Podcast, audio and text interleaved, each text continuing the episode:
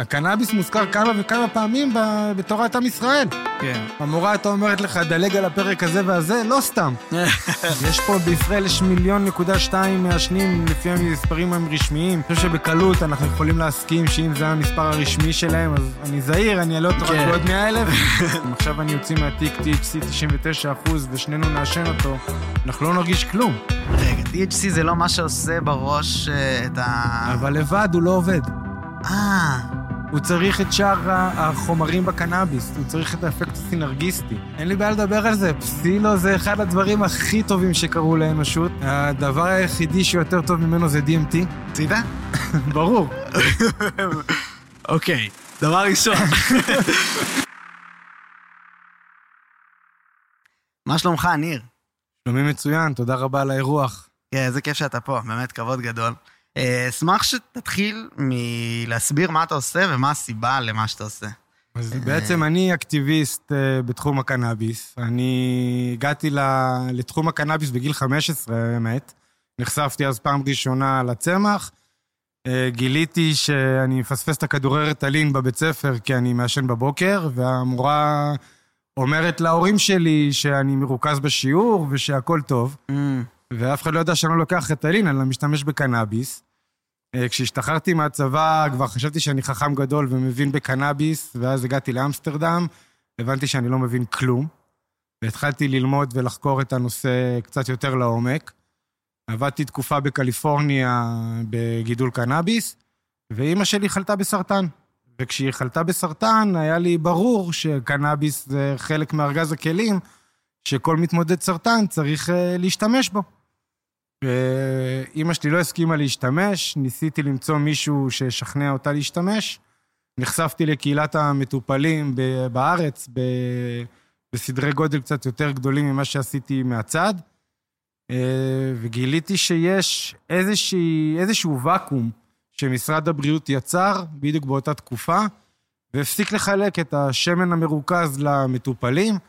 אני ידעתי להכין את השמן, אה, וידעתי הרבה על קנאביס, אז התחלתי לעזור להרבה מטופלים שהיו בתוך הוואקום הזה, והדבר גדל והתגלגל למאות, ואחרי זה לאלפי מטופלים. אה, נעצרתי פעמיים בעצם בגלל הפעילות הזאת. אה, ביליתי את ליל הסדר אה, בכלא ניצן, משהו שעד היום עוד מלווה אותי כל שנה במהלך ארוחת החג. וואלה. וככה זה בעצם מתגלגל לעזור לעוד ועוד אנשים. מרתק. אה, דבר ראשון, אני חושב שהשאלה הראשונה שתקפוץ גם למאזינים היא כאילו, מה, בקנ... מה יש בקנאביס שגורם לבן אדם כמוך לרצות להקדיש את חייו למען הצמח הזה והשימוש בו? אה, כשרואים שהצמח מצליח לעזור למגוון רחב מאוד של מחלות, תחלואות ותסמינים של הרפואה הקונבנציונלית, אין פתרון בשבילה, בשבילם, אז אה, זה מעורר את המוטיבציה להמשיך לעזור. שהגיע אליי מטופל שאמרו לו, יש לך עוד חודשיים לחיות, ועברו כבר שש או שבע שנים מאז, והוא עדיין חי בינינו כאחד האדם, וואו. אז קשה... בזכות הקנאביס? הוא משת... הוא... מאז הוא השתמש רק בקנאביס. בעצם מה שקורה זה שלצערי, שרוב המטופלים שמגיעים אליי הם כאלה שכלו כל הקצים, מה שנקרא, כן. והרפואה הקונבנציונלית שחררה אותם מבית החולים למה שנקרא הוספיס בית. אומרים להם, לכו תמותו בכבוד בחיק המשפחה. ואז הם בעצם מגיעים, ויש שיפור דרמטי במצב. הם לא מקבלים יותר טיפולים, לא כימותרפיים, אולי פיליאטיבי מעט, אבל uh, בטח שלא משהו אקוטי לטיפול במחלה. והקנאביס פתאום משפר את המצב, מחזיר את התיאבון, נותן לישון טוב, מוריד את הכאבים, גומל מהמשככי כאבים. אז וזה יש לו, אבל, עובד. יש לו תכונות ריפוי מעבר להקלה בכל מה שזה? כן, כי, היום כאילו, כבר- אני, אני, ממה שאני יודע, זה בעיקר על ההקלה בכאב. כאילו, שזה גם הרבה אנשים צורכים בגלל זה. זה מה שמשרד הבריאות מציג לנו, Mm, אבל מחקרים הראו שקנאביס טוב לטיפול בכמה וכמה סוגי סרטן. אה, לא חקרו את זה מספיק לעומק כדי להסביר איך, או איזה חומרים פעילים מבין האלף חומרים שיש בצמח הקנאביס, הם אלו שנותנים את המזור לתחלואות מסוימות. אה, משרד הבריאות הרי מתייחס לשתי מולקולות, ה-THC וה-CBD, בלבד מתוך כל האלף. אה, מה זאת אומרת? זה זה צמח ל... יש בצמח אלף מולקולות בעצם אה. פעילות. אה, 166 קנבינואידים שידועים למדע עד היום, למעלה מ-300 אה, טרפנים שידועים למדע ופלבנואידים, שכולם ביחד, באפקט מסוים, בסינרגיזם מסוים, נותן את המזור הרפואי. אה, ומשרד הבריאות, מתוך כל המגוון העשיר של המולקולות בעלי, אה, עם התועלות הרפואיות האלה, מתייחס אך ורק ל-THC, שהיא המולקולה היחידה הידועה כפסיכואקטיבית, ול-CBD, שהיא מולקולה אנטי-דלקתית, שכבר בשנת 64 במכון ויצמן הוכחה כעוזרת לריפוי סכרת טייפ 1, אבל משרד הבריאות לא נותן לחקור את זה לעומק. איך אתה מסביר את זה בכלל? זה סם מסוכן, זה סם מפחיד, שאינו בעל תועלת רפואית אה, מבחינת האו"ם, מבחינת אה, פקודת אבל אתה- הסמים המסוכנים אבל בעולם. עכשיו אתה אומר שהוא כן. הוא עוזר, אבל אי אפשר לחקור ואי אפשר להוכיח מה עוזר בצמח. עכשיו, כשנותנים למספר מסוים של אנשים במחקרים שכן נעשו, כמויות שונות, מינונים שונים, אה, זה לא תמיד עוזר, כי הריכוזים והמינונים שבדרך כלל חוקרים הם מאוד מאוד נמוכים. יש איזה מחקר שהראה למשל השוואה בין ליריקה לבין קנאביס. ליריקה זה משכך כאבים, אבל נתנו 30 מיליגרם של ליריקה ורק 0.3 גרם של קנאביס אה, במחקר. אז הקנאביס לא עזר מספיק. Mm. אם היו נותנים אה, באמת אה, מינונים גבוהים יותר, ריכוזים גבוהים יותר של, אה, של קנאביס במחקרים, אז היה קל יותר. אבל אני לא מבין למה המחקרים לא קורים. א', כי מבחינת האמנת, האמנה הבינלאומית לאי הפצת סמים מסוכנים, קנאביס הוא בראש הרשימה, הוא סם מסוכן ללא תועלת רפואית, ככה שמחקרים קליניים... אבל אם יעשו מחקרים, אולי יגלו שיש לו תועלת רפואית. אם יעשו מחקרים קליניים בסם מסוכן. כן. כרגע גם למשל ה-FDA אה, לא מאשר מחקרים כאלו, הרי הקנאביס אולי אה, חוקי ברמת הסטייט בכמה מדינות בארצות הברית, אבל לא ברמה הפדרלית. Mm. ולכן אין באמת חקר אמיתי. אה, חברות התרופות לא באמת רוצות להשקיע במוצר שככל הנראה לא יהיה ניתן לרשום עליו פטנט בעתיד. Mm. יצירה של בורא עולם, אנחנו לא יכולים לחתום פטנטים על צמחים. נכון, כן. אה, ותעשיית, כמו שהזכרתי מקודם, תעשיית הסכרת, האינסולין, מגלגלת מיליארדים בשנה. מי ירצה לרפא מחלה שמכניסה מיליארדים לכיס של אחד ה... של כמה חברות? כן. אין אינטרס לא כלכלי, לא ציבורי ולא רגולטורי. מדינת ישראל, אה, דווקא היום בבוקר אה, נוכחנו לדעת שכן הקלה קצת על המחקר בישראל ונותנת יותר אה, הקלות, מה שנקרא, לגופים שכן מעוניינים לחקור קנאביס, קצת פחות פיקוח. מה, עד- רגע, מה מה בדיוק קרה היום? עד היום אה, שח- שחררו נהלים אה, חדשים של משרד הבריאות שעובדים עליהם כבר למעלה משנה וחצי. נהלי מחקר, כאילו. נהלי גם מחקר וגם נהלי התייחסות בכלל, אה. רגולטוריים לכל התחום הזה. צריך לציין שהתחום הזה אומנם התחיל ב-2013, ב-2016 נכנסה הרפורמה, אבל, ונכנסו תקנים שבניגוד לכל תקן אחר בעולם, גם אם זה לשולחן הזה, לכוס הזאתי, למיקרופון, יש תקן שפעם בארבע שנים נבדק ונפתח לבדיקה על ידי אה, לפחות שני גופי מחקר, אה, או יותר נכון, גופי בדיקה. אה, בעולם. אחד זה נמצא בגרמניה, ומי שבודק את הגרמנים זה גוף מחקר הולנדי. הם בודקים את כל התקינות בעולם. התקינה הישראלית מעולם לא נפתחה לבדיקה או ביקורת. אה, כי היחידה לקנאביס רפואי מתנהלת אה, די אה, בצורה טייקונית. די טייקונית. עוד... גם המצב במדינה פה, שכבר חמש-שש שנים אין ממשלה יציבה, אין ועדות שעובדות בצורה מסודרת, גם תרמו לכל המצב בי שהגענו אליו. כן. אבל סוף סוף היקר כן אה, מנסה לשנות וכן מבין. הם בעצם פתחו את השוק בשנת 2019 למה שנקרא ל...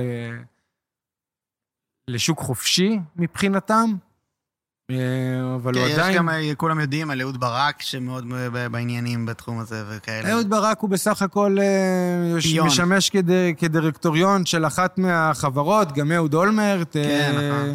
יוחנן דנינו שהיה מפכ"ל המשטרה, ברונו שטיין, אם אני לא טועה בשם, אז גם הוא אחד מהבכירים במשטרת ישראל שמחזיק אה, חברת קנאביס. ברור שבעלי ההון והממון ירצו להיכנס לשוק שאז בזמנו לפחות, מההבטחות של משרד החקלאות ומשרד הבריאות, היה אמור להכניס להם מיליונים לכיס. זה לא הולך לשם? זה לא בדיוק הולך לשם. מה אתה אומר? למה לא? רוב החברות בישראל הן אה, די בקריסה. וואלה. יש היום היצף של למעלה מ-40 טון עודף בשוק הישראלי. איך אתה איך זה הגיוני? אה, זה הגיוני, כי משרד הבריאות והחקלאות בשנת 2019, כשנכנסה הרפורמה, לא באמת דאג להכין את הקרקע כמו שצריך לקראת עלייה מסיבית במספר המטופלים. בשנת 2019 היו פה בסביבות ה-40 אלף מטופלים, היום יש 125 אלף מטופלים. וואלה. וכשנפתח הסכר, מה שנקרא, ו... זה לא אמור לעשות, להגדיל גם את, ה... את הביקוש? זה אמור להגדיל את הביקוש, אבל ההיצע גדל בלי פרופורציה, כי בתחילת שנת 2019 בעצם השוק לא היה מוכן לקבל את המסה הגדולה הזאת של המטופלים. Mm. לא היה פה מספיק uh, קנאביס במדינת ישראל כדי למכור למטופלים, והמטופלים פשוט נתקעו ללא טיפול רפואי. Uh, ואז משרד הבריאות פתח את מה שנקרא את שערי שמיים, התחיל יבוא מסיבי מאוד uh, מקנדה, יש גם יבוא מאוגנדה, יבוא מפורטוגל, אבל עיקר היבוא לישראל הוא מקנדה. רגע, וכל מה שאתה מדבר עליו זה חולים. נכון? כן. אנחנו מדברים לא על צריכה אישית רגילה. השוק בישראל הוא מוגדר כשוק מדיקלי, לא שוק לגלי. כן. אה, שוק בפיקוח רפואי, את כמות הצריכה שאני בתור מטופל צורך, אז משרד הבריאות כן מפקח עליה, mm. ברמת כמה שאיפות אני לוקח ביום, אה, אבל הוא לא מפקח על זה שישמר לי הרצף הטיפולי, והוא לא פיקח אז בזמנו על שוק שאמור היה להכיל כמות גדולה של מטופלים, ופתחו את היבוא, אבל לא פתחו ייצוא. Mm. התקינה הישראלית היא תקינה... אה, באמת? ברמת תקנים אי אפשר לייצא? כן, התקינה הישראלית היא תקינה ייחודית, שבעצם, אה, אני לא מתבייש להגיד, הומצאה, אפילו בסוג של איזה מין הזיה, וואו. על ידי משרד הבריאות. אין לטיפול הישראלי בקנאביס אחיזה באמת מציאותית בשטח. לא השכילו ללמוד מהניסיון של המגדלים שהיו פה מ-2006, או מהמטופלים שטופלו פה מ-2006, הם פשוט המציאו תקינה, שהתקינה הזאת היא לא עומדת בקו אחד עם התקינה האירופאית או הקנדית. ואז בגלל זה אי אפשר לייצא. ואז לא ניתן לייצא לקנדה ולאירופה, היום סוף אז סוף... כל, אז כל האולמרטים ואהוד ברקים נפלו בגלל הדבר הזה. גם בגלל הדבר הזה, וגם בגלל שלמשל משרד הבריאות לא מאשר עוד התוויות.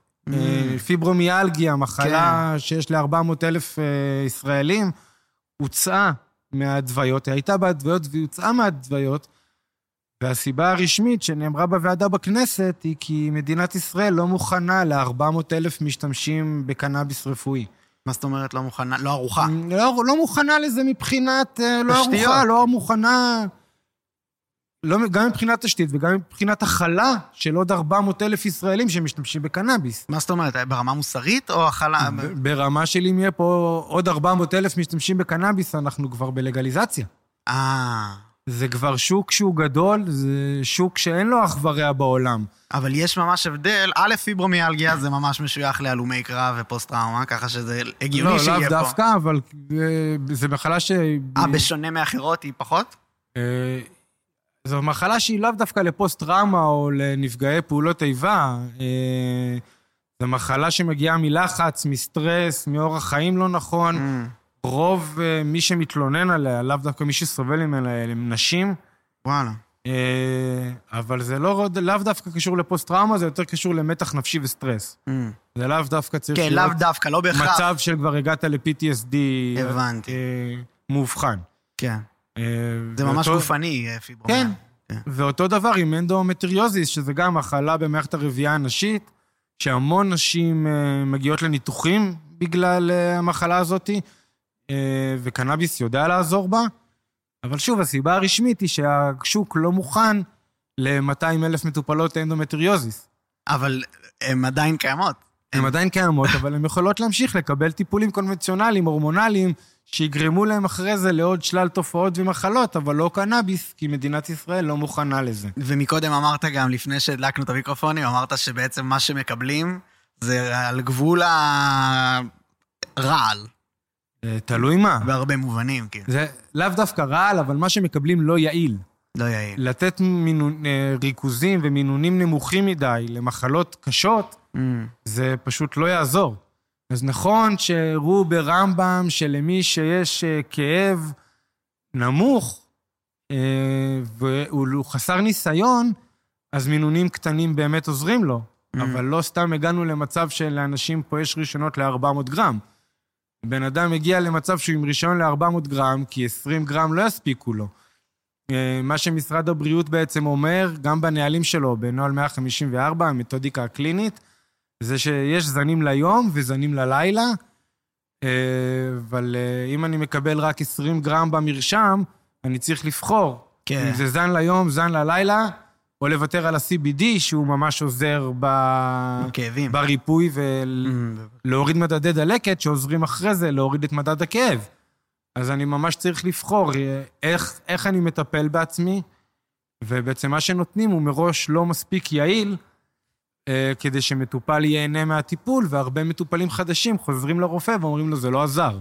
וואו. זה לא עזר, כי אין הדרכה נכונה, אין הסברה נכונה.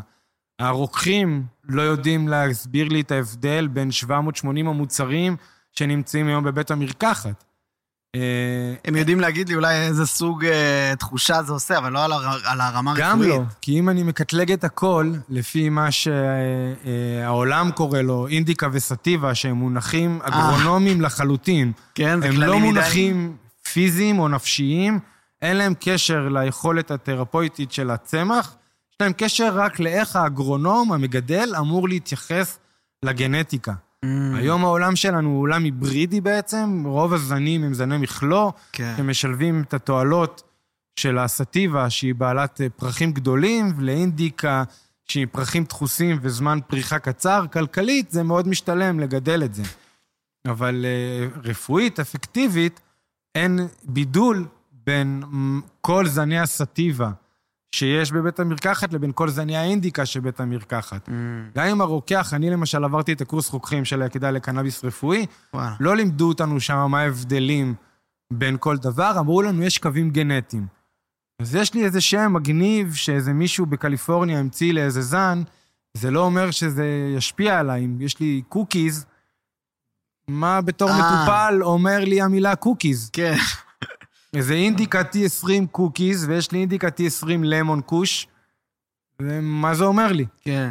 אם הרוקח היה יכול להגיד לי שהטרפנים, החומרי טעם וריח, הם אלה שמבדלים בין המוצרים השונים. אם למשל התפריטים בבתי המרקחת לא היו מחולקים ל-T20 אינדיקה ו-T20 סטיבה, אלא היו מחולקים ללימוני, פירותי, אדמתי, או מעורר, מרדים, אה, פותח תיאבון, אז העולם היה קצת, שלנו, של המטופלים, היה קצת יותר קל. כן. לרוקחים היה יותר קל. הרוקח היום בתכלס מוכר לי חתול בשק.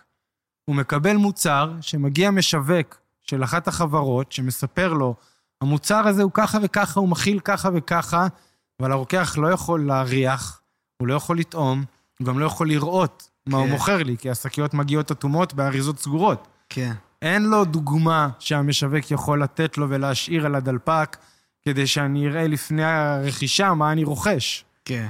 אה, זה מצב מאוד בעייתי שמשרד הבריאות לא השכיל אה, ללמוד מהשטח ומהמציאות בפועל מ-2006. אז אני, אני מנסה להבין את, העוולה שאתה רואה. אם תיתן לי בשביל הכותרת, כי אתה בעצם נלחם ממש בשביל להכניס את, ה, את המודעות לא, של הדבר הזה. העוולה הגדולה היא שלא מסתכלים על טובת המטופל, Mm.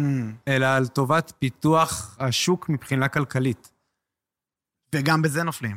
אבל, כן. אבל, אתה, אבל ברמת ה... ברמה שלך, ברמת ניר עצמו, שמקדיש את החיים שלו. אני, העוולה שאתה אומר זה כאילו, יש פה המון מטופלים בישראל שלא מקבלים טיפול נכון. נכון. זה, זה הסייע. זה, זה בדיוק הבעיה הכי קריטית מבחינתי. וואו. שהטיפול בקנאביס הוא לא נכון. אם הטיפול בקנאביס היה נכון, אז הוא היה הרבה יותר יעיל, הוא היה פחות אה, בנישה של סטלנים, היינו פחות מקבלים קופסאות צבעוניות, היינו כן. פחות רודפים אחרי שמות של מותגים או אחוזי uh, THC שהם פחות רלוונטיים לטיפול הרפואי שלנו. כן.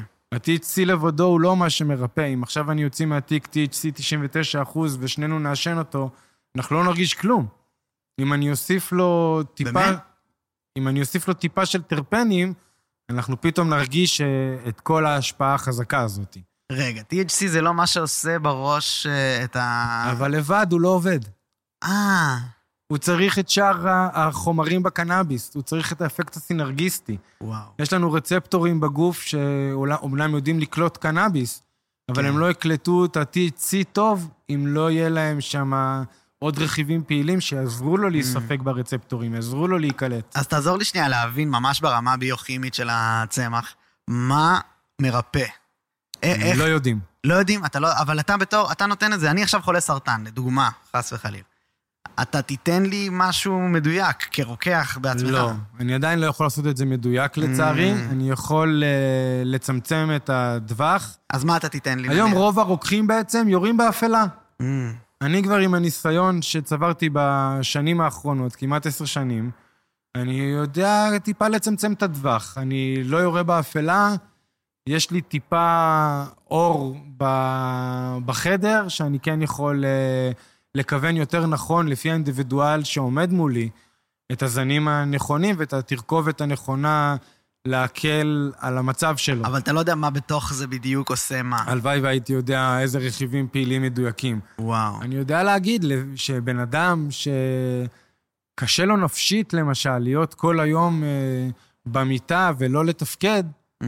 אז אני אתן לו זנים שהם יותר, יהפכו אותו ליותר פרודקטיבי, פחות ייתנו את תחושת הכבדות למהלך היום, ובערב אנחנו ניתן לו זנים שהם כבדים יותר ומרדימים יותר, כי כן, שינה ה- טובה היא חלק מההחלמה. זהו, זה, זה משהו שמכה לי על החיים. כשאני חולה, מאוד קשה לי בחיים, וקנאביס עוזר לי.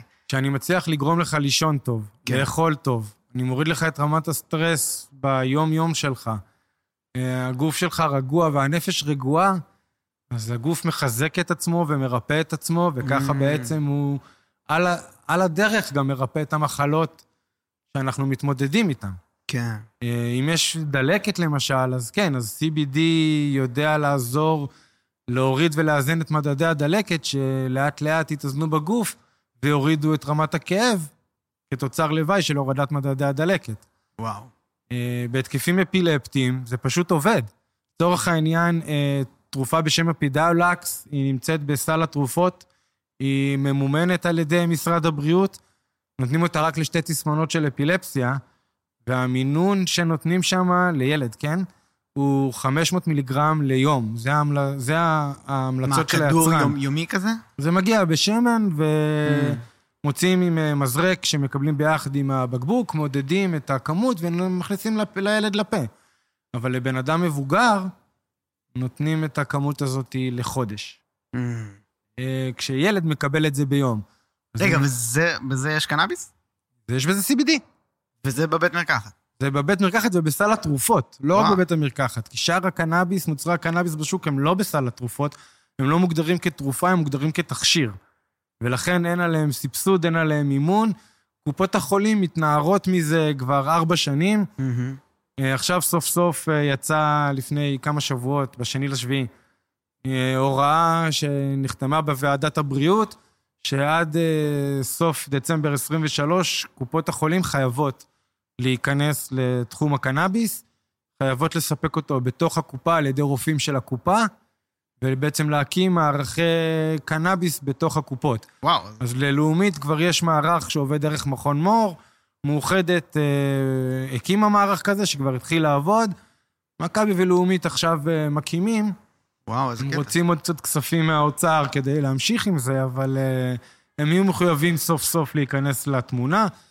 אם משרד הבריאות היה מכניס אותם מראש ב-2016 לתמונה, אה, לא היינו מגיעים למצב שאנחנו נמצאים בו היום. כן, אני מבין. אה, אני, אני עדיין, יש איזו נקודה שאני רק לא, לא, לא מצליח לחבר. זה תחום מורכב. ממש, לא, ומעולה, בשביל זה אתה פה. אה, כאילו, אני, אני, חוש... אני מנסה להבין... אוקיי, אני אגיד, בואי אפילו אני אגיד ככה. אני עצמי אה, משתמש, ואני יכול להעיד שהצמח עזר לי מאוד בריפוי אישי. אני לא יודע להגיד מה. וידעתי את זה לאורך כל הדרך, הרגשתי את זה קורה. כאילו, אני, אני הייתי, אני גם באמת יצאתי מהצבא עם אה, כזה טראומה, וגם אני אה, הייתי פשוט במצב בריאותי לא טוב, והצמח עזר לי. ואני מאוד הייתי רוצה לשמוע איך זה עוזר לי, ואיך זה עוזר לאנשים אחרים, כי התועלת ברורה לי, ואני בטוח שלעוד אנשים, אבל קשה להבין איך. אז פשוט איך ניגשים לאיך... אה, וזה נראה לי גם מה שחסר בשביל להעיף את התעשייה הזאת, ב, כמו שאתה אומר, שאתה מבין? משרד הבריאות צריך להעמיד תקציבים לצורכי מחקר, לממן ולעזור לגופי מחקר שרוצים אה, לחקור את הקנאביס, לתת, לעשות ניסויים קליניים, בלי הוכחות שעולות מיליונים לפני. הרי כן. בפועל, אנחנו מה שנקרא בש... בפאוזה רביעית של הניסוי הקליני. כן. אנחנו קודם כל נותנים את המוצר. המוצר היום נמצא, הנה, בבתי המרקחת, אנשים משתמשים בו. זהו. אם, אם משרד הבריאות עכשיו היה לוקח אה, 40 אנשים שמשתמשים בקנאביס ובודק להם את הדם, מה קורה למערכת החיסון של בן אדם שמשתמש בקנאביס, לעומת 40 אנשים שלא משתמשים בקנאביס.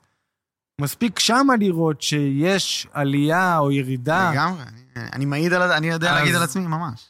זה, זה מספיק טוב כדי להתחיל לפתח עוד ועוד את המחקר ולכוון. אבל אתה מדבר ברמה ישראלית. נכון? ברמה עולמית. זה ברמה עולמית. כן, ברמה עולמית. אם ה-FDA היה נותן לעשות את זה, אז mm. לצורך העניין, השוק בקליפורניה, שקיים בשנת 96, כנראה היה נראה אחרת. כן. בשוק הקליפורני היום אין איסוף מידע רפואי, כי אסור לאסוף מידע רפואי. אז אם היו אוספים את המידע, אז היה להם היום נתונים. Mm. בישראל מ-2006 לא אוספים מידע, אין נתונים. משרד הבריאות לא אסף אותו. לא עקב אחרי המטופלים, לא בדק במה השתמשנו, בכמה השתמשנו. נתן לנו רישיון של 20 גרם, 30 גרם, זה בכלל לא משנה. שלח אותנו אז בזמנו לספק לקנות ב-370 שקלים כל uh, כמות שנחפוץ בה, לא בדק מה אנחנו מקבלים ואיך אנחנו צורכים את זה. והיום כשאני מגיע לרופא והוא נותן לי תפרחות, מי מודד ומכמת כמה צרכנו? לא, וגם מחליפים אותך בין uh, ספקים. נגיד בין... שלא מחליפים. בוא נגיד שאנחנו עכשיו הולכים לבית המרקחת, ויש לנו את, uh, את אותו מוצר כל חודש בחודשו. כן. א', זה מוצר צמחי, אז הפרחים של הלמטה בצמח והלמעלה בצמח הם לא זהים בכלל. 아, הם אוקיי. יכולים לתת שתי השפעות שונות לחלוטין. אבל בוא נגיד שזה אותו דבר. והגענו לבית המרקחת וקיבלנו פרחים שהם זהים לחלוטין, שאנחנו מעשנים אותם. מי יודע איך עישנו אותם? יש פה חוקי הידרודינמיקה מטורפים שעובדים. Uh, כמה שאפתי? מה עוצמת השאיפה? כמה זמן שאפתי? איך גלגלתי את הג'וינט? כמה דחסתי את הג'וינט? באיזה נייר גלגול השתמשתי? מה העובי של הפילטר? Uh, הוספתי תוסף? לא הוספתי תוסף? לא, לא חושב שצריך לערבב קנאביס עם טבק. נכון. אבל כל מיני תחליפי עישון אחרים. מי יודע כמה לקחנו? אם עישנתי את כל הג'וינט, עישנתי חצי ג'וינט, אם עישנתי בנג, עם איזה בנג עישנתי? הרי לכל בנג יש את הצורה שלו, ששוב, משפיעה על חוקי הידרודינמיקה, על השפעה של הכניסה של האוויר לריאות שלנו. ומזה יש נגזרת לבריאות. אי אפשר לכמת את זה. לא, הרופא לא יכול לעקוב אחרי זה. זה שבסוף שאפנו משהו לריאות שלנו, והוא עזר לנו מבחינה אה, רפואית, הקל לנו על הכאבים, הפסיק התקפים אפילפטיים. מה בתוך החומרים שאפנו, מה שרפנו לאוויר העולם. ואין שום מקום בעולם שכן יודע להגיד לך את הדברים האלה בתור, כאילו, אפילו במדינות לא קנדה. לא עשו על זה מחקרים. לא, אבל יש איזה שהם אה, גופים שמספקים רוקחים, בוא נגיד אה, אפילו... לא. שמנסים לעשות את זה ככה? לא, כי זה סם מסוכן ללא תועלת רפואית, שרוב מדינות העולם מגבילות באפשרות לחקור אותו. כשזה יהיה סם בעל תועלת רפואית ואין ניתן לחקור אותו, אז יהיה הרבה יותר פשוט. כי שוב, זה יהיה כמו שאנחנו עוצרים ברחוב, והולכים ברחוב, ועוצר אותנו מישהו שאומר לנו, רוצים, רוצים לטעום תה? אז נעצור ברחוב, וישאל, וישאל אותנו מישהו, אתם משתמשים בקנאביס? נגיד לו כן. ואז הוא יתחיל באמת למלא דוח על כל אחד מאיתנו, ויהיה לו מידע. היום המידע הזה לא קיים. הוא לא, הוא לא יכול להיאסף, כי זה סוג של מחקר. וואו. אז זה, זה די פשוט לאסוף את המידע הזה. נכון. הוא קיים והוא פה. משרד הבריאות מתעלם מכל המידע, למשל, שאנחנו מעלים לרשתות, מהמידע שמועבר בגופים של המטופלים, אם זה בעמותות השונות או אצל הרופאים. הרופא לא רושם לי מוצר, הוא רושם לי קטגוריה, אין לו. מושג מה לקחתי בבית המרקחת. הם לא יודעים לעקוב אחרי, ה... אחרי הטיפול שלנו. ממש מגוחך. אז כן, זה... עשו יא, פה. יצר כלאיים, בגלל זה אמרתי, זה לגמרי. קצת הזוי, אז- כל מה שקורה. עולה לי שתי, שתי כיוונים שמאוד מעניין אותי ללכת אליהם, בואו נחשוב שנייה איך נעשה את זה. כי אחד, מעניין אותי ההיסטוריה של איך הגענו לנקודה הזאת, כי זה לא תמיד היה ככה, לפני מאה שנה לא ידעו בכלל שזה קיים כמעט. כאילו לא היה לו חוקים ממש נגד הצמח. אבל גם על ה... וזה אולי מתחבר, לשימוש האישי. אני לא יודע אם אתה יודע, אבל אה, מעידים הרי במחקרים של אה, אה, דופמין ופסיכולוגיה בהקשרים ההתנהגותיים, שככל שמשהו שאתה צורך הוא יותר מוגדר כרפואי, יותר קל לך לצרוך אותו גם אם הוא עושה לך רע. אז פשוט אני יודע שמלא אנשים משתמשים בזה לשימוש אישי, ואני לא יודע אם הם בדיוק נופלים בקטגוריה, ופשוט מעניין אותי מה, מה דעתך על ה... כי יש שוק ענק בישראל לשימוש אישי של מריחואנה רפואית. לפ... של מריחו... של קנאביס רפואי? כן, אה, אה, שוק פרוץ, אבל... הוא כן. לא, אז זה שוק חופשי. יש פה, בישראל יש מיליון נקודה שתיים מעשנים, לפי המספרים הרשמיים של המשרד לביטחון פנים. אני חושב שבקלות אנחנו יכולים להסכים שאם זה המספר הרשמי שלהם, אז אני זהיר, אני אעלה אותו רק כן. בעוד 100 אלף. לא. אז יש פה נגיד 1.3 מיליון מעשנים. כן. אה, שמשתמשים בקנאביס למטרות רפואיות, יש רק 125 אלף. אה, אבל מי שמשתמש בקנאביס נכון, לא יגיע למצב שבאמת של אה, שימוש רב מדי או לא נכון. אנחנו חיים פה בעולם שאסור לנו לדבר על הצמח הזה. כבר מאה שנה מאז שהוא בעצם הוצא מספר התרופות האמריקאי, כי לפני, עד שנת 1942, הוא היה רשום בפרמקופיה בארצות הברית, הוא היה חלק אינטגרלי מכל התרופות שליוו אותנו משחר ההיסטוריה. אה, יש עדויות... באמת? יש עדויות מ-800 אלף לפני הספירה, משמונה, אה, כן, 8,000 לפני הספירה, שכבר אז השתמשו בקנאביס לצרכים רפואיים. לא, ברור, יש את אה, הבושמנים וכאלה ש... פירמידות במצרים, רשום ברור. שהשתמשו בזה לאפילפסיה, זה פשוט ליווה את האנושות משחר ההיסטוריה. כל הפרמקופיות בעולם מציינות את הקנאביס ככלי טיפולי. הוא היה הכלי אולי הכי משמעותי להפחתת כאב עד הכניסה של המורפין, כן. ב-1800 ומשהו. ב-1906, מינהל המזון האמריקאי החליט אה, לסמן מוצרים, כמו שאנחנו מכירים עד היום, מה מכיל כל מוצר, אה, אז סימנו שזה מכיל קנאביס. וזה היה מותר שזה יכיל קנאביס.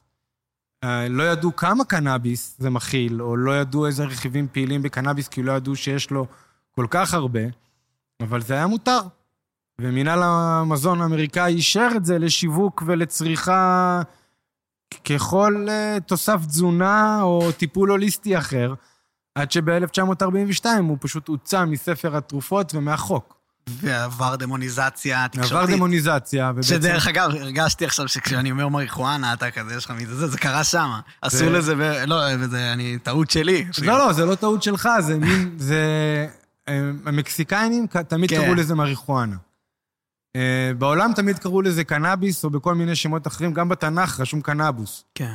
אה, אבל כשהתחילה ההגירה המקסיקנית בשנות ה-30 של המאה הקודמת לארצות הברית, אז נכנסה כל הדמוניזציה, ובוקר אחד התעוררו בארצות הברית ב...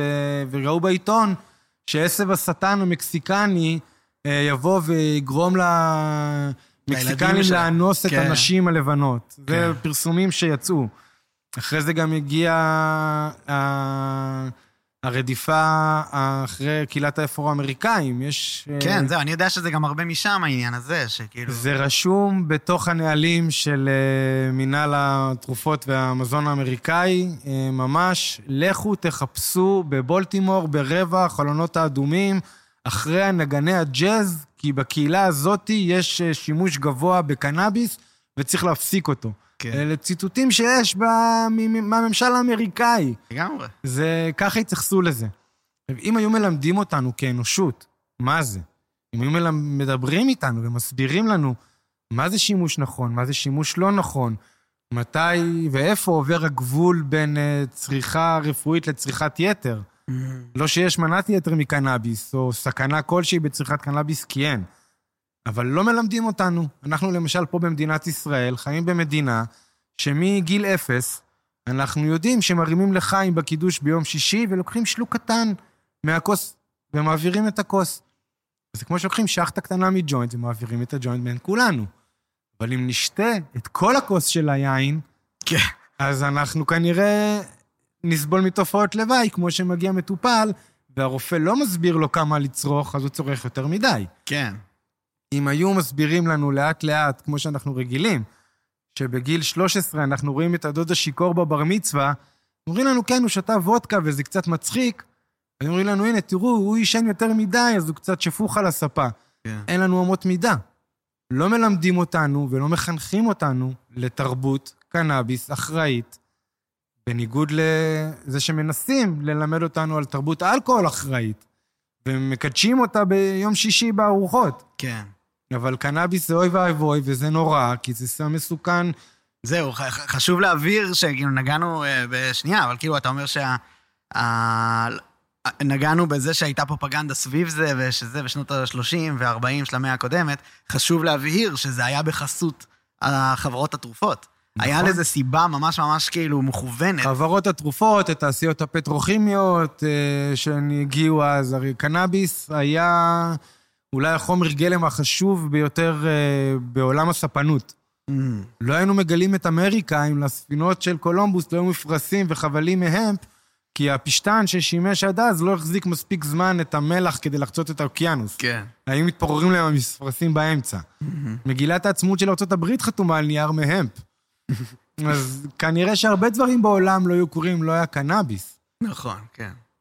איבדתי רגע את הנקודה. כן, לא, שפשוט הח- החברות, כאילו, היה סיבה להוציא את זה, לגרום לזה להיות, כן. מראה, אמרת את הסיבות עצמן, אמרת אז שכאילו... הגיע התעשיות הפטרוכימיות, כן. שהחליפו בעצם את הפלס, את הסיבי המפ, כן. בסיבי ניילון.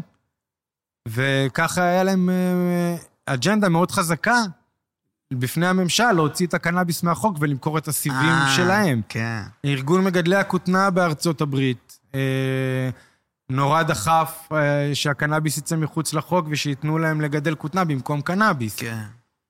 אה, כותנה זה גידול שהוא מאוד פוגעני בסביבה. הוא דורש המון חומרי הדברה, המון תחזוקה. אה, קנאביס עושה הפוך, קנאביס מנקה את הקרקע. ראינו את זה באסון שקרה בפוקשימה, ביפן. שתלו המפ סביב לכל הכור הגרעיני כדי לנקות מתכות כבדות מהקרקע. החתימות פחמן של ההמפ הם אה, פי ארבע מעצים. דונם עצים מייצר פי ארבע פחות חמצן מדונם של קנאביס.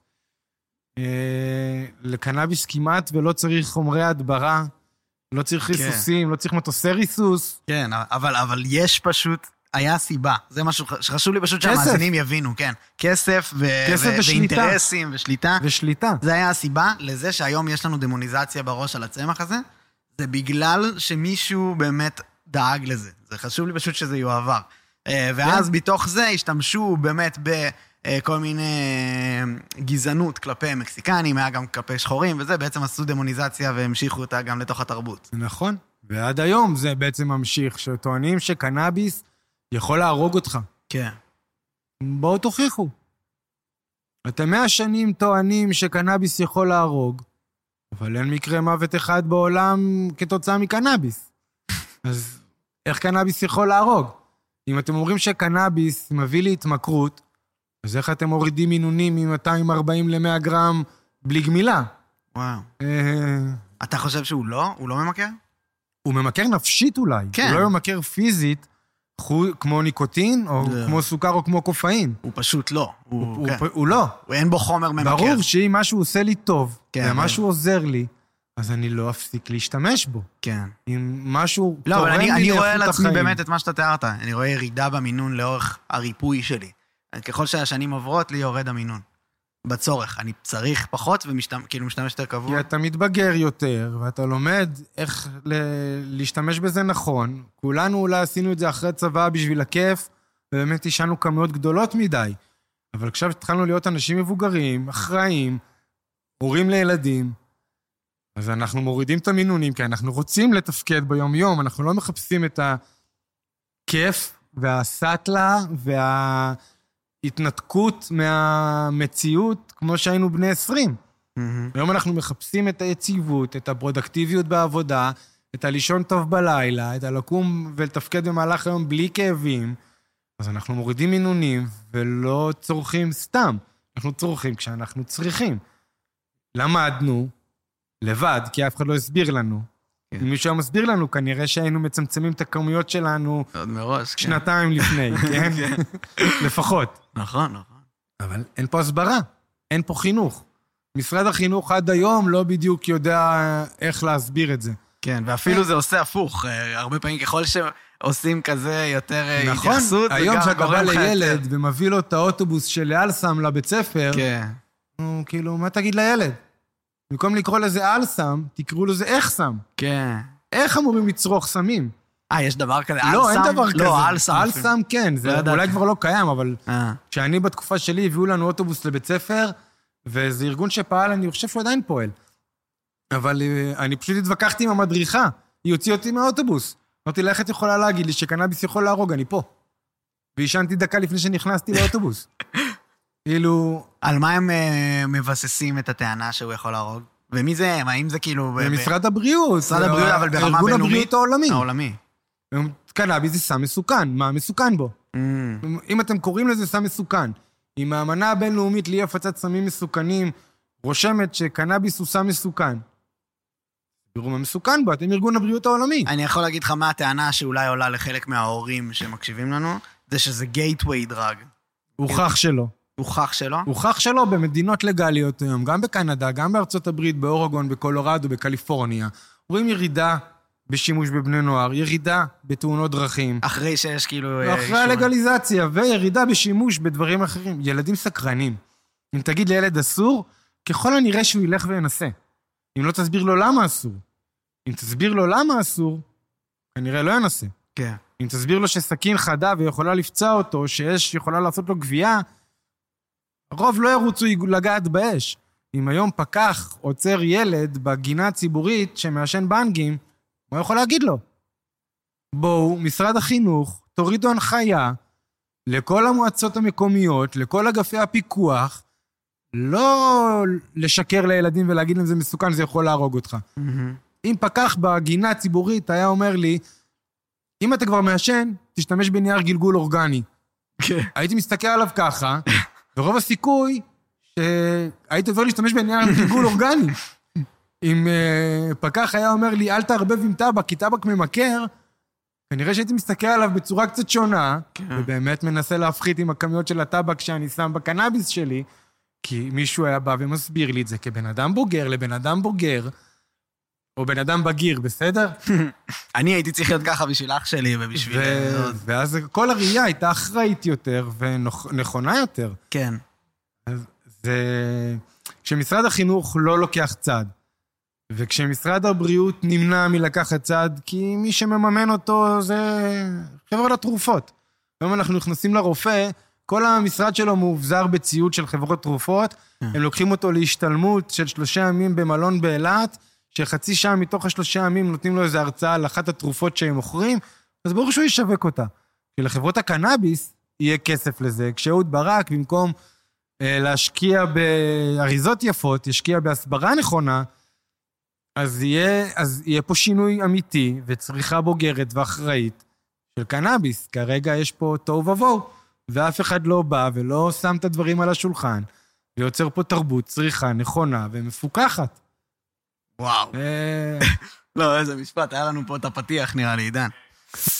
דבר ראשון, ומאוד מאוד חשוב, בוא, בוא נתחיל שנייה, אני אשמח לשמוע אה, על החוויה שלך מחנה, מקנאביס.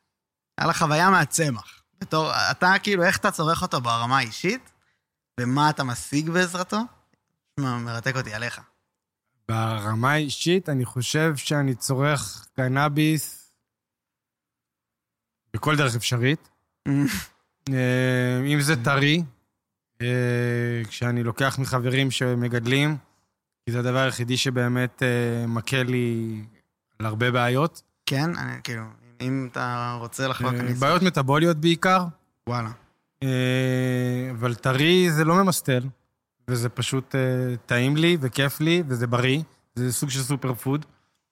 אני צורך אותו גם בשמנים, גם בעישון של תפרחות, גם באידוי של אה, מיצויים, אם זה אידוי של חשיש, אידוי של רזין, רוזין. אה, זה בגדול אה, רוב צורכות הצריכה שאני מכיר לקנאביס. לא, והאכילה. והחוויה, אבל מתוך הצמח. איך אתה, אתה כאילו... אני מבחינתי בזה? קנאביס זה סוג של דרך חיים, Mm. זה סוג של משהו שגורם לי להיות יותר בפוקוס, יותר פרודקטיבי במהלך היום, לישון יותר טוב בלילה, ומרומם לי את הנפש, עוזר לי להתמודד עם הסטרס והקשיים שאני חווה בחיים. אני מנהל כבר אה, חמש שנים משפט על זה שעזרתי לאנשים אחרים. זה רק הלחץ והטראומות שיש לי מזה. אני צריך את הקנאביס אה, באמת בשביל אה, לתפקד יותר טוב ויותר נכון במהלך היום. כן, זה בעצם אה, עושה, עושה מאפשר לך ל- לחשוב יותר ברור, דברים כאלה גם, זה כאילו... כשמשתמשים בזה נכון, אז כן. כן. ברור שאם אני אקח זנים שהם לא מתאימים לפרודקטיביות, אז אני... או מעוררי מחשבות, אז יהיה לי קשה להתרכז. אבל יש זנים שיודעים לצמ... לפקס את המחשבות, למקד כן. את המחשבות. אז אתה מתרכז בעזרתו. כן, קרה להרבה מאיתנו שעישנו משהו וישבו שעה, הסתכלו על המפסק של החשמל, והתחילו להריץ תיאוריות למה המפסק בצורה כזאתי ולא כזאתי, ולמה ההדלקה היא למעלה ולא למטה. כן. אתה נכנס למשהו ולא עוזב אותו. וזה קרה להרבה מאיתנו. והיינו רוצים לפעמים לשחזר את זה, כשאנחנו צריכים את האופציה הזאת. היום, כשאני יושב מול המחשב וצריך אה, לשבת על אה, מצגת, אז אה, אני עושה את זה בלי לקום מהכיסא.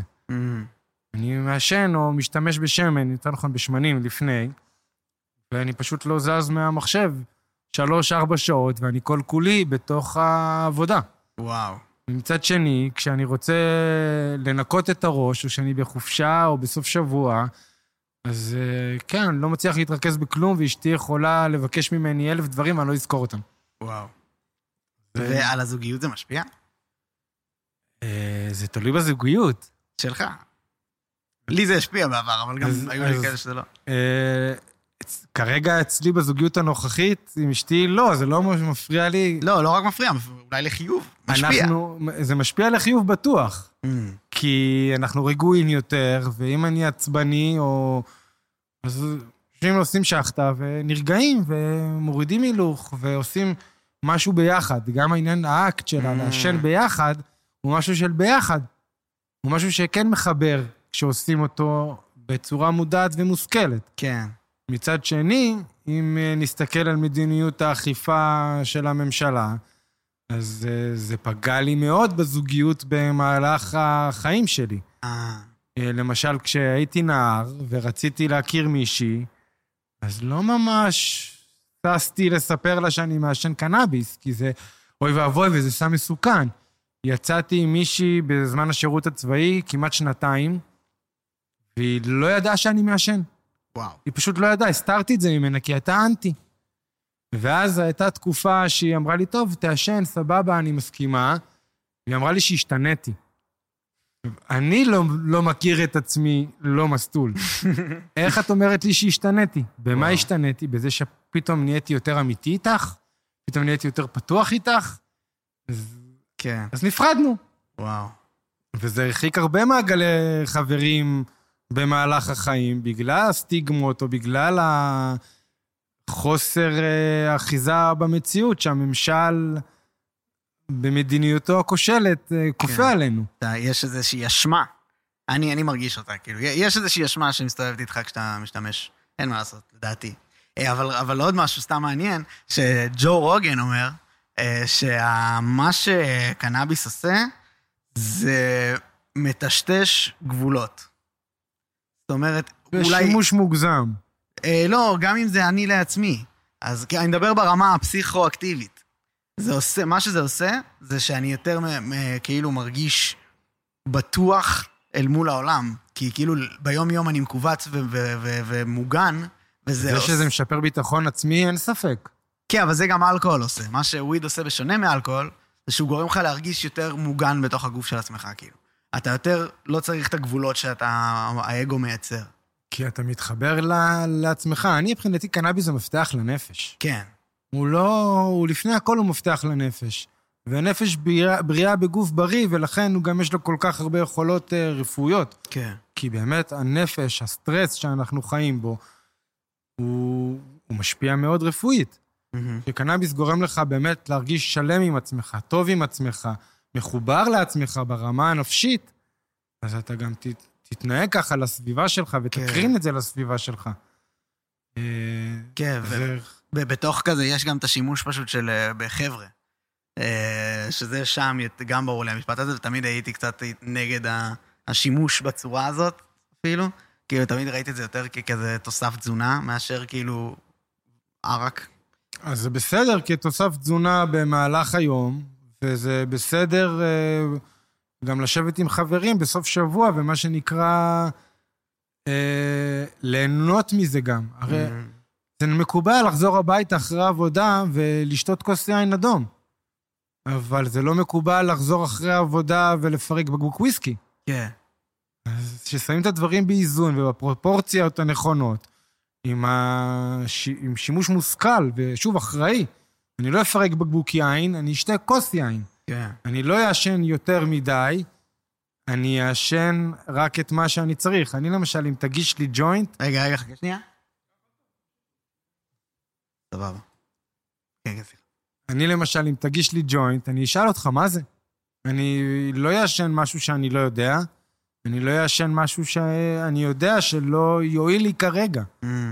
אז כן, ברור, אני גם ככה, זה לגמרי. עניין של באמת של תרבות ואחריות, ואחריות אישית. כן. ולמי שאין אחריות אישית, זה... זה- פה מתחילות הבעיות. כן, נכון, מקודם אני אמרתי את הבושמנים, אתה יודע מי הם? זה שבט אה, מאוד מוכר מאפריקה, כזה אה, אוקיי. עתיק מאוד, שהיה מש... יודעים שהם היו משתמשים בקנאביס באופן מאוד מעניין. הם היו אה, עושים אה, פשוט אה, חגים סביב מדורה של קנאביס. אופים קנאביס ועושים מסיבה מסביב, וכולם... מה עשו. באוהל המועד בבית המקדש? בפיתום הקטורת, שמן המשחה, רשום בשמות כ"ג, בדיוק איך להכין אותו, וזה מכיל איקס משקל של קנאביס. מה אתה אומר? לא צריך ללכת לבושמנים ולאפריקה, פה ביהדות, בית המקדש, מדינת ישראל, ספר התנ"ך. אתה כן. יודע, כשלמדנו אה, בבית ספר אה, תורה ותנ"ך, המורה הייתה אומרת לך, דלג על הפרק הזה והזה, לא סתם. אה, הקנאביס מוזכר כמה וכמה פעמים בתורת עם ישראל, כן. ושימש אותנו בבית המקדש ובפיתום הקטורת, ורואים את זה גם במדינות באזור, בכל המדינות המזרח התיכון. גילו למשל בתל ערד שגברים, מזבח, שהיה על המזבח שאריות של חשיש, וואו. שכנראה הקטירו ונתנו לעשן להתפזר לכל עבר, מה שהיום אנחנו קוראים לזה הוטבוקס. כן, אז אה, בדיוק, זה- כן. זה מה שהיה וזה היה נפוץ ושכיח. אצל רוב תרבויות העולם. ובעיקר ביהדות. וואי, מטורף לגמרי, נכון? זה, זה, זה פשוט שם. כן. לא... זה היה איתנו לאורך כל ההיסטוריה. האדם עוד בהיותו מלקט, עוד לפני שישבנו במושבות קבע, היה קנאביס בעולם. לא סתם יש לנו מערכת בגוף שנקראת המערכת האנדוקנבינואידית, שמתקשרת באופן ישיר עם רכיבים בצמח. אין עוד מערכת כזאת בגוף שמתקשרת עם בזיליקום או עם אה, תפוזים. לא, אבל חשוב להגיד שהיא, ברמת השם קוראים להם קנבנואידים, אבל הם אה, נקראו אחרי קנאביס, זה לא שכאילו... נכון. לא- כן, זה לא שכאילו הם יש לנו גילו אותם אחרי הקנאביס, הם כן. נקראים בגלל הקנאביס. כן, זה לא שיש לנו קנבנואידים בגוף, ואה, יש לנו אנדוקנבינואידים בגוף, אבל הם נקראים ככה אחרי שגילו את אחרי הקנאביס. שגילו, נכון, הם נקראים נגיד אננדמייד ו-2AG, אבל נכון שגילו הרבה, אבל כשהמערכת הפיזיולוגית הזאת נוצרה אצלנו עוד כי כשהתחלנו להיות הומו סמפיאנס, כן, והיא קיימת בכל היונקים או בכל החולייתנים, כן. אי אפשר להתכחש לזה שהצמח הזה קשור לבני האדם. עכשיו, כשהיינו מלקטים ונוודים, הלכנו בעולם, טיילנו בעולם, ופשוט היינו לוקחים את השומן של הצמח איתנו, מה שעד היום בהודו נקרא ג'רס. כן. אתה לוקח את הצמח, מעשה אותו בידיים, רקמות השומן נדבקות לידיים, אתה מגלגל אותם לכדור, אתה מכניס את הכדור לתוך הכיס שלך, וממשיך לנדוד בעולם, כי אין לך מושבות קבע. אתה לוקח רק את התועלות של הצמח ולא את הצמח, כי אתה לא הולך להשקות אותו ולגדל אותו עכשיו, אתה נווד. כן. כשהתיישבנו במושבות חקלאיות, כבר גילינו את כל התועלות התעשייתיות של הצמח, ובגלל זה יש אזכורים לשימוש בו כבד, ובטח שבמזון. כן. בגלל שזה משהו ביולוגי, אז לאורך ההיסטוריה לא שרדו מספיק עדויות מלפני של בדים וכאלה. זה כן. התקלה. אבל מ-8,000 לפני הספירה יש עדויות. אז אין... אין... הג'רס תמיד היה פה עוד שהיינו מלקטים. מטורף. אין, אין סיבה לפח, לפחד ממשהו שהוא איתנו עוד מהרגע שנוצרנו ונבראנו.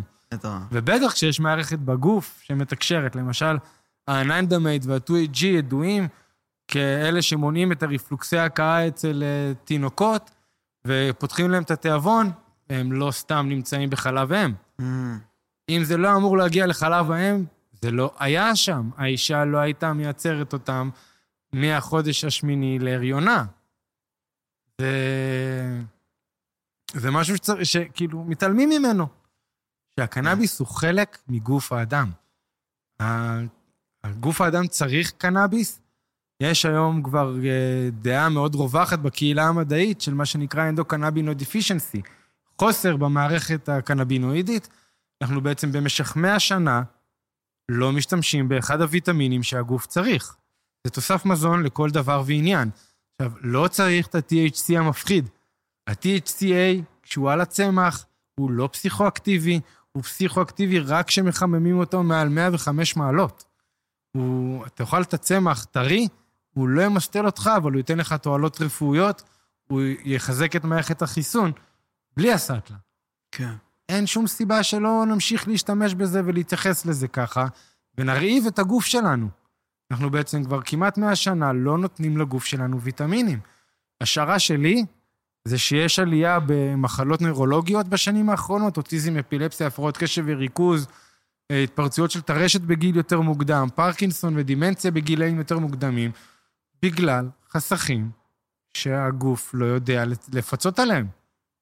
הגוף שלנו בנוי, נברא ונבנה על מנת להזין אותו בצמח שנקרא קנאביס כאוכל.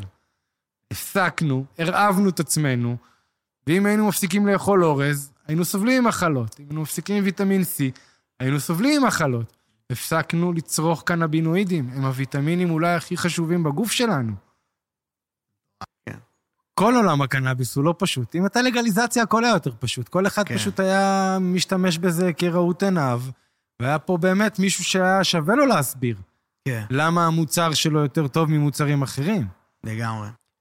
דיברנו מקודם על אולי אה, קנאביס כגייטווי דרג, אז הוא יח... לגמרי כזה לדעתי, אם אנחנו מכניסים לסיפור את אה, פסילוסובין ופטריות.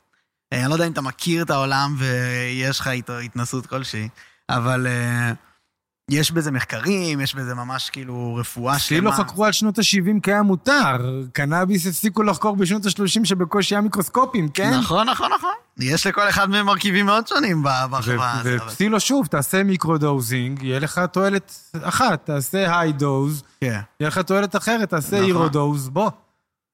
זה, זה משנה חיים ברמות היסטריות. וזה לא חוקי, ואפשר פשוט גם לדבר על זה? אין לי בעיה לדבר על זה. פסילו זה אחד הדברים הכי טובים שקרו לאנושות. הדבר היחידי שיותר טוב ממנו זה DMT. עשית? ברור. אוקיי, דבר ראשון, מה אתה אומר על הדמויות שפוגשים? באיזה מהמסעות? ב-DMT? אה, שוב, זה תלוי איזה set and settings עשית, איזה אינטגרציה עשית לפני ואחרי. האם פגשת? בטח. פגשת דמויות. אתה, אתה עובר לעולמות מקבילים. אז מה קורה שם? אה, אתה הולך לעולם אחר, או שמשהו קורה? מה קורה שם? אם אתה יכול להסביר לי, סתם, זה כבר נזרקנו... אה, בלי לעשות את כל החלק הזה, קפצנו שמע, לסוף. החוויות שלי מ- מהאיואסקה ומ-DMT זה... ספר לי בבקשה הכל. תשמע, זה מסעות פנימיים שהם מכניס... הם גורמים לך להתמודד עם, עם הכל. עם הכל. היה לי מצב שפשוט ישבתי על הספה בסלון, וישבתי גם על הכורסה בסלון. בו זמנית. ורבתי עם עצמי במשך 40 דקות על הבעיות שלי. ואני לא יכול לשקר לעצמי, אני לא יכול להמציא לעצמי דברים, אני מדבר עם עצמי, ואני צריך לפתור את הבעיות. מהמם. אני לא יכול להתחמק, כי אני יודע את האמת הפנימית, וה... וזה הפסיכולוג הכי טוב שהיה לי ever. וואו. זה, זה פשוט שינה לי הרבה מהראיית חיים. הייתי בן אדם הרבה יותר עצבני לפני זה, הרבה פחות רגוע לפני DMT? זה. כן. יש נתון מטורף מהמחקרים בפסילוסובים, שמשהו כמו 70 אחוז מעידים על שינוי בחיים שלהם אחרי. עזוב, היה לי כיף, היה לי רע. יוצאים מזה בן אדם אחר, אחת החוויות הכי משמעותיות שעברתי בחיים שלי. 70 אחוז מהמטופלים זה המון. זה לא, אין, אין, חסר תקדים. זה... אם מסתכלים על זה כאנושות, אז לא, זה לא חסר תקדים. נכון. ציד המכשפות בא בגלל האנשים שהשתמשו בדברים כאלה. אה, הכוהנים בבית המקדש, שוב, רשום בתנ"ך, עשו ערימות של חומרים משני תודעה. כן. ערימות, כדי להצליח לדבר עם, אה, עם הבריאה. אז כן, אז אנחנו מצליחים להגיע למקומות אחרים, וצריך לעשות כל דבר במינון אה, נכון, בצורה מבוקרת, כשהנפש יודעת לאן היא נכנסת. הרבה אנשים יבואו ויגידו לך, מה פתאום, זה עשה לי רע, זה עשה לי סיוטים. כי הרבה אנשים ישתמשו בזה סתם באיזה מסיבה, או כן, סתם בשביל ברור. מטרות אני, מה שהן- שדיברתי עליו זה נכון. ב setting של אה, בדיוק, טיפול. כשזה setting כן. סטינג נכון, כן. אז 70 אחוז באמת יקבלו את התועלת. כן. כשעושים משהו ולא מבינים לאן נכנסים, נכון. ועושים את זה לא בצורה אחראית, אז זה באמת יוצר תופעות כן. שהן לא זה- טובות. זה צמחים קדושים. כאילו, צריך להתייחס אליהם ככה, אני ככה מתייחס לזה. נכון, אני עושה זה- טקס. זה מה שזה. זה כן. פשוט... אה, זה טיפול לכל דבר, ושוב, נפש חזקה, הגוף יהיה בריא, נפש בריאה, תשדר את זה החוצה כלפי הסביבה שלך. כן, זה משנה תודעה לחלוטין. כן, נו, אז ספר לי עוד, מה החוויה הכי מטורפת שזה... אמרת כאילו על הקורסאות, זה פסיכי. הח- זאת הייתה החוויה הכי חזקה שחוויתי. נשמע מטורף. וכי זה באמת, הייתי צריך להתמודד עם עצמי, עם הקשיים שלי, עם הפחדים שלי, ו... אבל זה קרה סיפורית? היה שם מסע? או שזה פשוט אה, היה... לא, זה פשוט היה לשבת ולראות את עצמי יושב מולי. זה מה שזה היה. זה היה לראות את עצמי ממש ככה מולי, כמו שאנחנו פה, אז אני יושב לצורך העניין בשתי הכיסאות, ויורה על עצמי את כל הבעיות שיש לי. בא על עצמי בטענות, למה אתה עושה ככה? למה אתה עושה ככה? אתה לא יכול לשקר לעצמך. כן.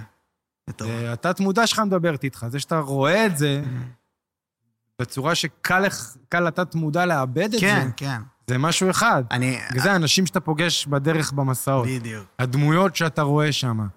זה, חלקם זה הפחדים שלך, חלקם זה החו- החוזקות שלך, שגורמות לך להמשיך ללכת בתוך הדבר הזה, וחלקם עוצרות אותך כדי להתמודד עם האתגרים שיש לך בחיים. אני, היה לי מסע אחד שבו ראיתי את אה, אלוהים, ככה הרגשתי לפחות. ככה אתה רואה אותו. כן, כן, זה ככה לאורך ההיסטוריה היה קורה. כאילו, אני לא אתפלא אם משה רבנו וכל החבר'ה האלה היו, השתמשו במשהו. אה, אבל, אה, שזה היה לי אה, מטורף לחלוטין, אבל כן, יש לטרנס מקנה, לא יודע אם אתה מכיר אותו, יש לו ארבע הסברים למה קורה בדבר. ל- למה, אתה פוגש שם דמויות, איך, איך מסבירים את זה, אוקיי? אז הוא אומר, אחד, זה או שיש עולם מקביל אלינו, שכשאתה צורך את הצמח, אתה פשוט עף לעולם הזה. ושם יש אנשים שמדברים וזה וזה וזה. יכול להיות זה. יכול להיות שהאנשים האלה זה חייזרים, זה אופציה ב', שהוא ממש תמך בזה. זה בן אדם מאוד מעניין, ממליץ לאנשים להקשיב. הוא uh, באמת חושב, כאילו חשב עד יום מותו, ש... ש... DMT ופטריות ו- והאיוואסקה והמשני תודעה קיצוניים, הוטמעו פה, אה, הוזרעו על ידי ציוויליזציה ממקום אחר. אני חושב ש... רגע, ועוד שתי, שתי דברים שאיתם אני יותר אה, מ- יכול להתחבר, אלה שתי אלה מופרכים. אחד זה, אה, זה מה שאומרים לך בפרו. אם אתה שואל אותם מי זה האנשים האלה וזה, הם אומרים לך, אה, זה האבות הקדמונים. זאת אומרת שזה אנשים שמתו כאילו מתקשרים איתך דרך עצמך, זה מטורף, או שזה פשוט כאילו ההסבר היונגיסטי, שזה כאילו, המוח שלך הוא תת-מודע, שזה אולי מה שאתה אמרת, וכשאתה מעשן את זה, אתה בעצם יכול להסתכל עליו כמו על מפה, כאילו, כזה, פתאום נפתח לך, ושם יש דמויות שמדברות איתך, כי הן נמצאות בתוך המוח שלך ממילא, כאילו. כנראה. אני חושב שקטונו כאנושות עדיין להבין ולדעת את כל הדברים האלה. גם בפרו יש, אה, בברזיל, אני לא זוכר מי מהקהילות, אומרת שבכלל המטפל אמור לקחת את היואסקה כדי לדבר עם האבות הקדמונים, נכון, כדי כן. לדעת איך לטפל במטופל. בכלל לא המטופל שמגיע לטיפול נכון. אמור לקחת את המשנה תודעה, זה השאמן אמור ל- ל- לקחת אותם כדי לדעת איך לטפל. כן. אז אה, אני, שוב, מבחינתי, זה, זה כניסה לתוך הנפש שלנו, ואנחנו לא מתעסקים מספיק בנפש. אני ראיתי אנשים שלוקחים למעלה מ-20 גרם במסע של פטריות. וואו. ו... כן, זה נראה לי אובר ממה שאפשר, לא? לא. לא. ומה קרה להם? מאיזו בחינה? תודעתית? כל הבחינות. תודעתית הם רק הלכו והשתפרו, מה שנקרא, בגישה שלהם לעולם. אה, מבחינה רפואית, מדהים מה שהדבר הזה עושה. גם לחולי אלצהיימר, לחולי פרקינסון, לחולי טרשת, ALS. כל המחלות הנוירולוגיות שגורמות לפגיעה. פסילו יודע להכין, לעשות מעקפים. הוא כן. עושה neurogenesis. כן. זה... זה אבסורד שזה לא חלק מהטיפול הרווח זה שלנו. מטורף. זה אבסורד שזה לא... ב microdosing לפחות, כן. במקום פסיכיאטרים. כאילו, במקום ציפרלקס, תן microdose. אה, אבל אין לזה שום אה, אינטרס אה, אין לזה כלכלי. אינטרס כלכלי, אבל יש את שבועת הרופא, כן, שאומרת, תעמוד לימין המטופל, תעשה מה שנכון למטופל. כן. אה, אבל הרפואה הזאת, שהיא קיימת בסך הכל 100 שנים, מתעלמת מרפואה בת עשרת אלפים שנה. זה... זה מסתכלים על ה-0.1 אחוז תקופת זמן שאנחנו קיימים כאנושות, במקום להסתכל על כל ה-99.9. לגמרי. זה... הגישה כלפי משנה תודעה חייבת להשתנות בעולם, ואנחנו כמובן שצריכים אה, לדבר סוף סוף על הנפש, ולא רק על מחלות נפש, על תועלות של הנפש. הרי כל אה, סימפטום או משהו שהמדע לא יכל לכמת בצלחת פטרי, הפך לבעיית נפש. כן. אה, פיברומיאלגיה, זה, אומרים שזה פסיכוסומטי. די, אתם יודעים לבדוק את זה היום בכמה וכמה בדיקות, אתם פשוט חוסכים על הבדיקות, ואתם גורמים לאנשים שסובלים, במקום לשלם על בדיקה שעולה 2,000 שקל, אתם גורמים להם פשוט לקחת עוד ועוד תרופות במשך כמה שנים, עד שאתם בסוף אומרים, טוב, זה פיברו, וגם אז לא עושים את הבדיקה כדי להוכיח. כן. אז כן, יש נפש, לגוף האדם יש נפש חזקה, גדולה, עוצמתית. יכול להיות שאנחנו מחוברים בכלל ברמה התודעתית, ואנחנו פשוט לא יודעים את זה. כן. יכול להיות שאנשים שאנחנו פוגשים במסעות שלנו, הם, אה, הם אנשים שבאמת, המלאכים השומרים שלנו, או השדים שלנו, שהם פה. והאנושות דיברה על זה מאז שהאנושות קיימת. אבל ציד המכשפות גרם לכל המדע והידע הזה, המדע, כל הידע הזה להיעלם ולהיכחד מהעולם. כל הגישה שלנו, של מה שאנחנו לא יכולים להסביר, אז הוא לא טוב. אז זהו, זה מה שאמרתי לך גם מקודם בחוץ, שאלכוהול, ויש צור- סוגים של משני תודעה שממש מקובלים בחברה, ויש סוגים של משני תודעה שממש לא. ודווקא ו- המזיקים מקובלים. בדיוק, המזיקים מקובלים, אבל הם גם לא גורמים לך לפקפק בסמכויות ששולטות בך. נכון. וכל פטריות ואלה, כן. נכון, קוקאין הוא, הוא סוג של משנה תודעה, שגורם לך גם- גם לביטחון עצמי כן. מופרז או ערנות מופרזת, אבל אין בו כלום רוחני. כן. גם אלכוהול. אלכוהול. גם- אין בו כלום רוחני. אתה מגיע, אלכוהול גורם למצבים אלימים. הוא גורם לך לצאת משליטה או לעודף ביטחון מופרז לא פרופורציונלי. כן. כמו, אף אחד מאיתנו לא באמת יכול לטעון שהוא מסוגל לנהוג כשהוא שיכור. אנחנו, כשאנחנו שיכורים אנחנו עושים את זה, אנחנו חושבים שאנחנו יכולים, אנחנו לא. אה, עם פטריות, אתה פשוט לא תעלה על ההגה. אתה יודע שאתה לא מסוגל. אתה לא חושב שאתה מסוגל, אתה יודע שאתה לא. עם קנאביס, אתה יודע שאתה לא. אתה תחכה, אתה תשתה קפה, תאכל משהו מתוק ותעלה על ההגה. השתתפתי בכתבה בערוץ 13 בנושא של נהיגה, ואפילו באוניברסיטת בר אילן לקחו את אחד מהמטופלים שלי, שהוא חולה אונקולוגי, Mm. שצורך 250 גרם בחודש, וואו. אה, בנושא נהיגה, וכמובן שזה לא הראה שום הפרעה לנהיגה, אלא להפך, מי שהיה שיכור הפיל קונוסים, כל הסטלנים לא הפילו אפילו קונוס אחד ונסעו לפי המהירות שרשומה בשלטים. וואלה. טוב, זה חשוב לדעת. אז, חשוב לדעת. כן, זה פורסם בערוץ 13, זה כתבה ב- ממש בחדשות. וגם רואים את זה היום בארצות הברית, שבקולורדו, שיש שימוש חופשי בפסלוסיבין היום, אתה לא שומע על איזה עלייה בכמות התאונות הדרכים בגלל אה, שימוש בפטריות, ואתה לא שומע על ילדים שהגיעו כן. לאשפוזים בבית חולים כי הם צרכו פסילוסיבין וההורים שלהם לא היו אחראים מספיק. וזה עם אלכוהול, כן. עם אלכוהול זה לא... כן, כן. אתה יודע, כשגם... זה גם עניין, כשילד בטעות שותה מהבירה של אבא, אז אבא לא רץ לבית חולים. אבל אם הילד אכל בטעות עוגיית קנאביס של האבא, אז הוא רץ לבית חולים, כי אף אחד לא הסביר לו מה עושים במצב כזה. אז האבא באמת רוצה לדאוג לילד שלו. כן. באלכוהול לימדו אותו, בסדר, יעבור, אין מה לעשות. אה, אתה אומר, אין, בחינוך, בהקשר של כן, החינוך. רק בהקשר של החינוך. כן. אז, אז אם היו רואים עלייה בשימוש בסמים קשים אחרי הלגליזציה של הפסילו בקולורדו, מילא. אבל אתה לא רואה, אתה רואה ירידה, ואתה רואה באמת שיפור תודעתי ניכר ונרחב של 70 אחוז ממי שמשתמש בזה נכון, כמו שאמרת. לגמרי. וזה מוביל אותי לנקודה נוספת, שזה ה... כאילו, זה מוביל אותי בעצם למה אתה מנסה להשיג. זה מה שאני אשמח לשמוע על העתיד. מה, מה אתה שואף שעומד, שיקרה בזכות המאבק שלך?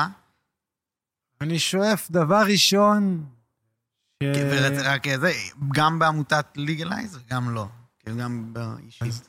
באופן אישי, אני מאוד מקווה שקנאביס יהיה חופשי כמו כל מוצר צריכה, שהמטופלים יקבלו את הטיפול שמגיע להם ושהם ראויים לו, ללא פיקוח מיותר אה, של משרד הבריאות.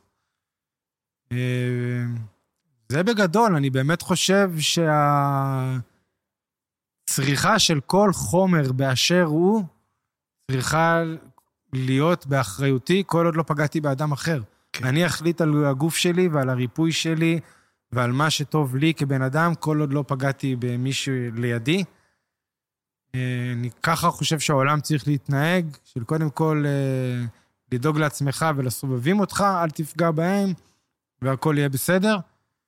אה, מבחינת ליגלייז, אנחנו רוצים לגליזציה. אנחנו רוצים שבאמת יהיה פה, שתפסיק הרדיפה. למשל, קנאביס עושה, אומרים שעושה חרדות, עושה פרנויות. אבל ברור שכל היום פה בתת מודע יושב לך שיבוא שוטר וידפוק בדלת, או שאם אנחנו ישבנו באיזה ספסל בגינה הציבורית, אנחנו מפחדים שיבוא השוטר. אז תמיד אנחנו מתחילים את המסע שלנו, אם זה בפסילו, אם זה ב-DMT, אם זה בקנאביס, מתוך התת-מודע שזה לא בסדר ושוטר יכול לדפוק בדלת, ומה אז? אם זה לא ישב לנו בתת-מודע, לא יהיה לנו את הפרנויות האלו. אצל ילדים זה לא קורה. אצל ילדים שמשתמשים גם בפסילו וגם בקנאביס, אתה לא רואה את החרדות שיש אצל המבוגרים, כי הם לא יודעים מה זה חרדה. כן. יש כאילו, אני, אני אה, לא בטוח לגבי, בהקשר של אה, ההשפעה על המוח ודברים כאלה אצל ילדים, חשוב להבהיר את זה. ש... אני בעד שימוש רפואי בילדים, לא בעד שימוש פנאי אצל ילדים, כן. כמובן. זהו. כל עוד אה, יש מחלה להגיד. אקוטית שקנאביס יכול לעזור בה, אז בטח שיש פתח לשימוש בילדים, ולא סתם זה נמצא בסל התרופות לילדים אפילפטיים, כן, כן. בנוהל 106 לילדים אפילפטיים ולילדים אוטיסטים, כי זה עובד וכי זה עוזר. אז כשזה עובד וכי זה עוזר, אז צריך לשים על כף המאזניים את הנזק שאולי יכול להיגרם משימוש ב-THC, ואת הנזק המוכח שנגרם כתוצאה מהתקף אפילפטי. כן. אה, אז צריך לשים את הדברים על כף המאזניים, וכן, קנאביס צריכים להשתמש בו מעל גיל 21. רק מעל גיל 21 המוח מסיים את ההתפתחות שלו, ואז אנחנו יכולים לוודא שבאמת אנחנו לא מזיקים, אלא אם כן מחר יצא מחקר שיוכיח שלא, כן? אבל כרגע, לפחות מעל גיל 21, במדינת ישראל אה, זה כנראה מעל גיל 18, אבל uh, צריך להיזהר עם קנאביס ולהשתמש בו כשצריך אותו ולהשתמש בו בצורה נכונה. כן. מעולה. טוב, תודה רבה. אנחנו... תודה לכם. נסיים כאן, היה לי מרתק ממש, אני כאילו overload של מידע, אני צריך להבין מה אני עושה עכשיו עם החיים. אבל אה, טוב, תודה, ממש תודה שהתארחת, ניר תודה לך. וזהו, נתראה בפעמים הבאות. בכיף.